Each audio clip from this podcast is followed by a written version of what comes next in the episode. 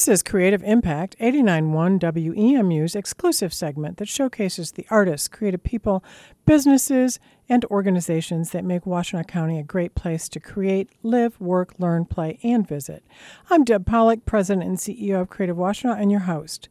Yes, Ann Arbor and Washtenaw County, we should be boastful and celebrate the handful of extraordinary individuals and organizations that have been awarded our nation's highest award for work in the arts, humanities, and museums. George Shirley, Bill Bolcom, UMS, and R Train are on that list, and you're going to be introduced to another one today. I'm excited to welcome Dr. Earl Lewis, who received the 2023 National Medal for Humanities from President Biden at a White House ceremony this summer. He's here to tell us about his experience and the work he's engaged with that led to such an honor. Dr. Lewis, Earl, welcome to Creative Impact. Thank you. My pleasure. So, I believe you are the first University of Michigan faculty members to receive the Humanities Medal. Truly, uh, congratulations and, and such wonderful recognition of your work. Thank you. It was, in fact, an incredible honor and a great surprise. Every now and then you think you receive a call saying uh, someone wants to talk to you about something you thought, you, well, let me see. Is this another assignment, another possible job for me? And it turns out no, actually, it was actually something even better. It was an honor. Oh, sure, sure, sure. And it recognizes the scholarship that you do um, in higher education, in humanities, and, and also the role of race in American history. And so that's very important. But you came to Ann Arbor the first time in, I think, 1989 as the Dean of U of M's Rackham School of Graduate Studies. And you held that position for seven years before moving on to serve as provost at Emory University. Then, speaking of those calls, Andrew, Andrew well, uh, the Andrew Mellon Foundation called, and, and you served there as president from 2013 to 2018.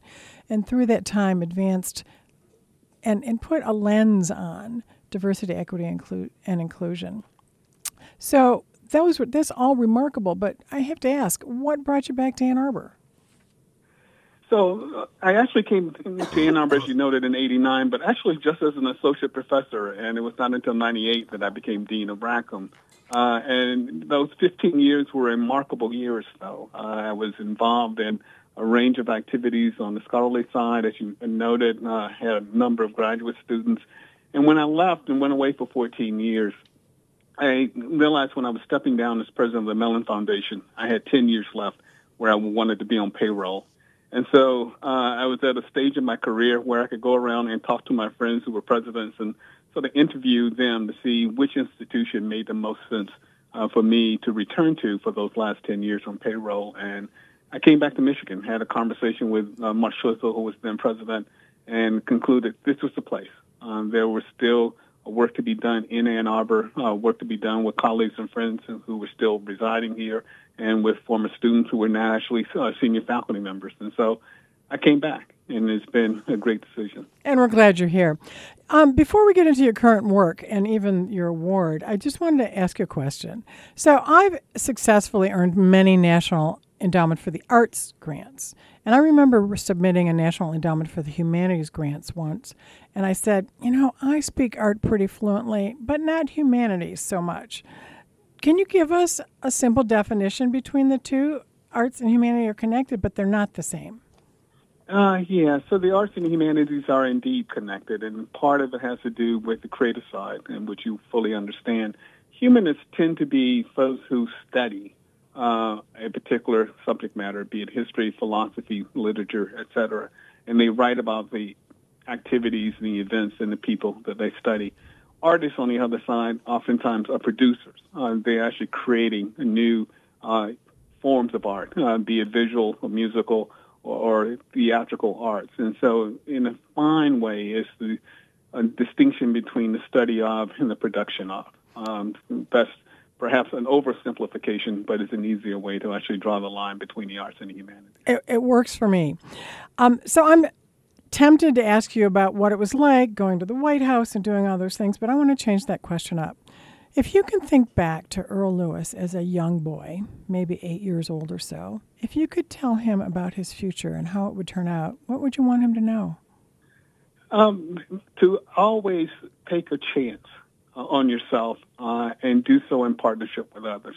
I, I, in fact, I said to some friends of my of mine that um, my mom, who passed away in 2006, um, would have been both delighted and surprised, uh, but delighted because she always believed that I had the ability to walk through doors that others had not walked through. We all uh, all need a mom like that.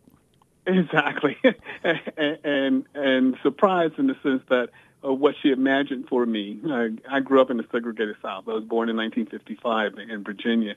Went to segregated schools until I was in the 10th grade, and so recognizing that those doors that I would later walk through were not even part of the mental landscape uh, for most kids on my block in my neighborhood. And yet here I am, and here I have walked through the doors of the White House and a few other doors over the course of the last 50 years.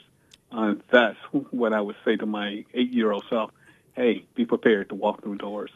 That's amazing. That's I mean that's such a, a great thing to say. Be prepared to walk through doors. 89.1 WEMU's Creative Impact continues with Dr. Earl Lewis, recipient of the 2023 National Medal for Humanities and the director of the Center for Social Solutions at the University of Michigan. So Earl, that program, the Center for the Social Solutions, um, it, it actually has solutions in its name, which I love, but it's also focused on four program areas diversity and democracy, slavery and its aftermath, water equity and security, and the future of work. Uh, yeah, you're not taking on too much there, are you? not at all. Um, I'm glad to know you're enthusiastic about that. Uh, you know, is it your experience that scholars are as often looking for solutions as much as they are looking at research? So I spent, as you well know, more than 20 years uh, as an administrator, either a dean, a provost, or a foundation president. And I realized we spend a lot of time studying things. Um, but particularly in the humanities and social sciences, we aren't often involved in trying to come up with solutions. And so when I considered coming back uh, to the university, and particularly the University of Michigan, thought, what do I want to do with these last 10 years?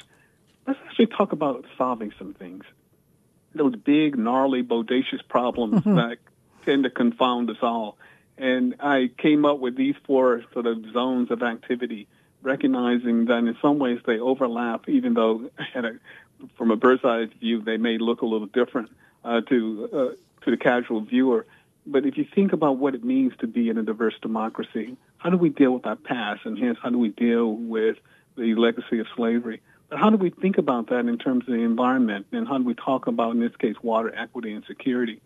And then if you're thinking about what's going to up and has begun to upturn the world, uh, there's nothing more powerful than uh, automation. How do we actually really come back to the core question of the dignity of labor in an automated world? Those four questions have animated um, a lot of my work over the last 30 years, and I kept thinking, what can I do? when I actually come up with a concept for a center uh, for solving some of these big, gnarly, bodacious problems. So, bringing us back to the focus of creative impact, um, have you found that arts and creativity is involved as part of those solutions? Absolutely. I mean, there's no way to actually talk about solving questions of racial inequality in America without talking about the arts. I often said when I was president of the Mellon Foundation, if you think of two political figures in recent memory who were quite dissimilar, uh, former Vice President Dick Cheney and former President Barack Obama were quite different individuals. Yet they both went to see the play Hamilton, and they actually left in the same play. I mean, it's one of those ways in which you actually the arts can level uh, the setting, so that individuals can begin to comprehend and conceive of a world where they actually think they're talking about the same thing even if they enter into that space from different vantage points. The universal language of the arts. Um, so we have just a minute left, but any particular solutions that you've been able to apply to date? So we have been spending the last three years working with a team of scholars across the country at nine other, eight other universities, including our own, uh, to look at the question of local histories, race, and reparations. And so we actually are coming up with a set of solutions at the local level uh, to think about how do we confront our past, uh, deal with the question of repair. What does that repair look like? And it will be, in some ways, aired nationally uh, because we're going to air a documentary on public uh, broadcasting uh, in January that will talk about the cost of inheritance. It's inspiring to hear what you're working on. Thank you so much for being on the show today, and we look forward to uh, learning about more solutions. Thank you so much. Been that, great. That's Dr. Earl Lewis, recipient of the 2023 National Medal for Humanities, and he is the director for the Center for Solutions at U of M. Find out more about Dr. Lewis and his work at WEMU.org. You've been listening to Creative Impact. I'm Deb Polich, President and CEO of Creative Washtenaw, and your host. Matt Hobson is our producer. Please join us every Tuesday to meet the people who make Washtenaw creative. This is 89.1 WEMU, Ypsilanti's public radio from Eastern Michigan University.